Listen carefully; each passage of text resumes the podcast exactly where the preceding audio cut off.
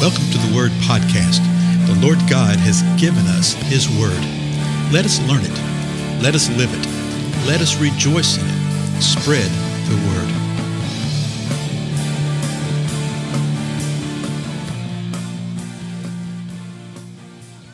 Blessings, everybody. This is Dale. Thank you so much for being with me today on the Word Podcast. We're continuing our examination of the book of Hebrews.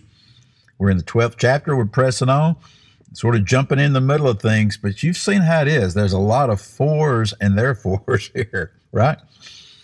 And so you can't really go back and recap everything every time. Otherwise, you're just sitting there uh, not progressing very rapidly. So if you're just joining us, go back and, and listen to the previous episode or two or three, and it'll set the context for you, okay? So we're in Hebrews chapter 12, verse 18 says this For you have not come to a mountain that can be touched, and to a blazing fire, and to darkness, and gloom, and whirlwind, and to the blast of a trumpet, and the sound of words, which sound was such that those who heard begged that no further word be spoken to them. And if you're just jumping in the middle of this, you think, well, what in the world is this all about? Even if you've been going through Hebrews, you think, well, what, what's the example he's given here? He's just been talking about discipline, okay? He's been talking about fixing our eyes on Lord Jesus in light of the examples that we have in the 11th chapter, the great gallery of faith. So, what is he speaking of? Well, those who were Jewish in background, the Hebrews, would have known instantly. This is a, uh, a redaction of an account that occurred with Moses and the people of Israel at Mount, at Mount Sinai. We have actually gone over this. I don't remember exactly when it was, but it's in recent days, weeks, or months. It's over in Exodus 19. You know, we may go back in uh, the next episode or two and look at it again because I think it may be worth our time. But that's what he's going through. He's reminding them of what occurred at Mount Sinai. And you say, well, what's the point of that? Well, let me just tell you right now, then we'll read it. As you're reading on, he's setting up a juxtaposition between Mount Sinai, the law, and Mount Zion, the new covenant that we live in now. Now let's continue. Verse 20, he continues uh, reminding them of what occurred then. For they could not bear the command. If even a beast touches the mountain, it will be stoned. So God had told Moses, go gather the people, tell them to prepare themselves, you know, to get right before God, to purify themselves. And in three days' time, I want them to come. But tell them, do not touch the mountain. Don't get near the mountain. Don't let a beast even touch the mountain. If anything touches that mountain, they will die. They are to be stoned. So, verse 21 of Hebrews 12. And so terrible was the sight that Moses said, I am full of fear and trembling. Even Moses was terrified of the sight, of the sound, of what was occurring, and all the things that were happening. So, what's being said here? He's saying this For you have not come to a mountain.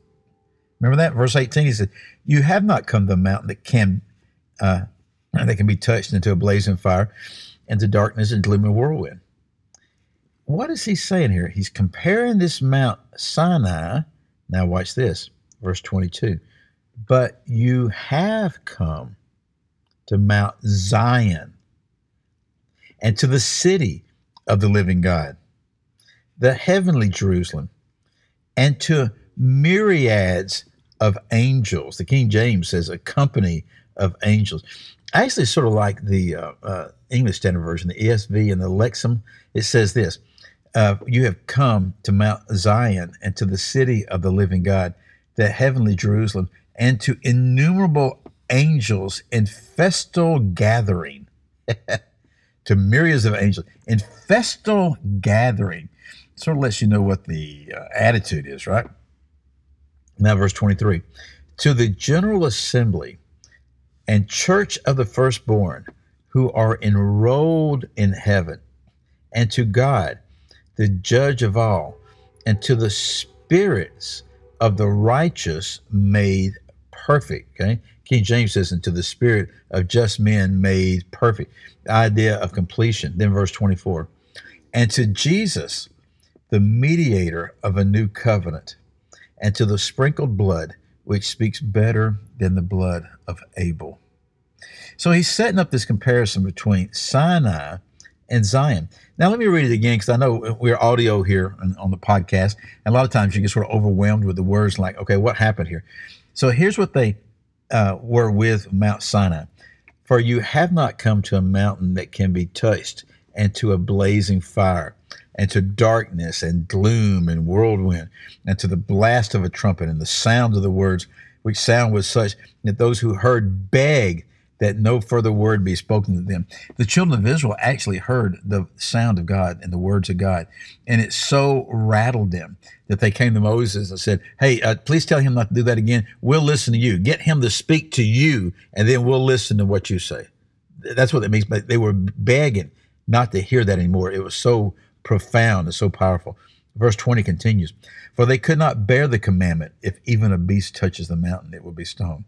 And so terrible was the sight that Moses said, I am full of fear and a trembling. So we see the terror and the fear of the sight and the sound of an encounter of the Most High God. And it was a blazing fire, it was darkness, it was gloom, it was whirlwind. It was a, a, a picture, a foreshadowing of the wrath and anger of God. That's not where we are, folks. We are with this wonderful word, but in verse 22. We have come to Mount Zion so look how Mount Zion is described. Okay, so Mount Zion, and to the city of the living God.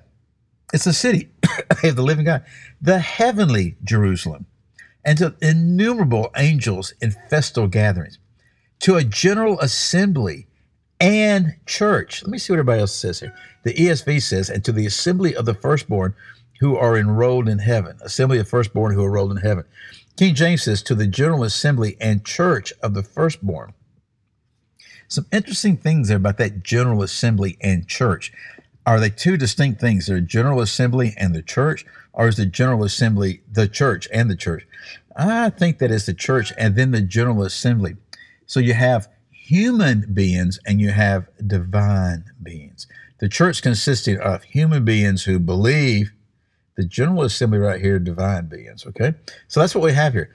And to God, this is what we've come to. We've come to God the judge of all, and to the spirits of the righteous made perfect. And here's what else we come to to Jesus, the mediator of a new covenant, and to the sprinkled blood, which speaks better than the blood of Abel. Remember how Abel had died? We cover that in Genesis because he was righteous. We saw that in Jude also. Well, here we have the sprinkled blood. Jesus sprinkled his blood in heaven. People say, well, I thought heaven was perfect. Why was that required? Because of the rebellion that had taken place in heaven. Okay, there had been some rebellion that had taken place. So look what we come to. We have not come to this mountain of darkness and gloom. We had not come to the law in that way, but we have come to a new covenant. And it is through Jesus, the mediator of this new covenant, through his sprinkled blood that we come. And you see the feel of it. It's a feel of joy. It's a feel of a, uh, an innumerable angels and festal gathering, right? there is life. This is what we have come to. So he's really encouraging them. Remember the overall thing here of Hebrews that Jesus is better. And he's better than the Judaism folks that you were saved out of. That's what he's saying. He said, don't get trapped up in this one. Don't get, you know, locked back in the Mount Sinai and all that's there in the law. No, no, no. Jesus came not to do away with the law, but to fulfill the law. And in the fulfilling of that law, provide a new covenant, which gives us far more than what we had at the Mount. Well, my time's up. Again, I'm Dale. Thank you so much for your time, for joining with me. Pass the word about these times, and I'll see you in the next episode. Goodbye.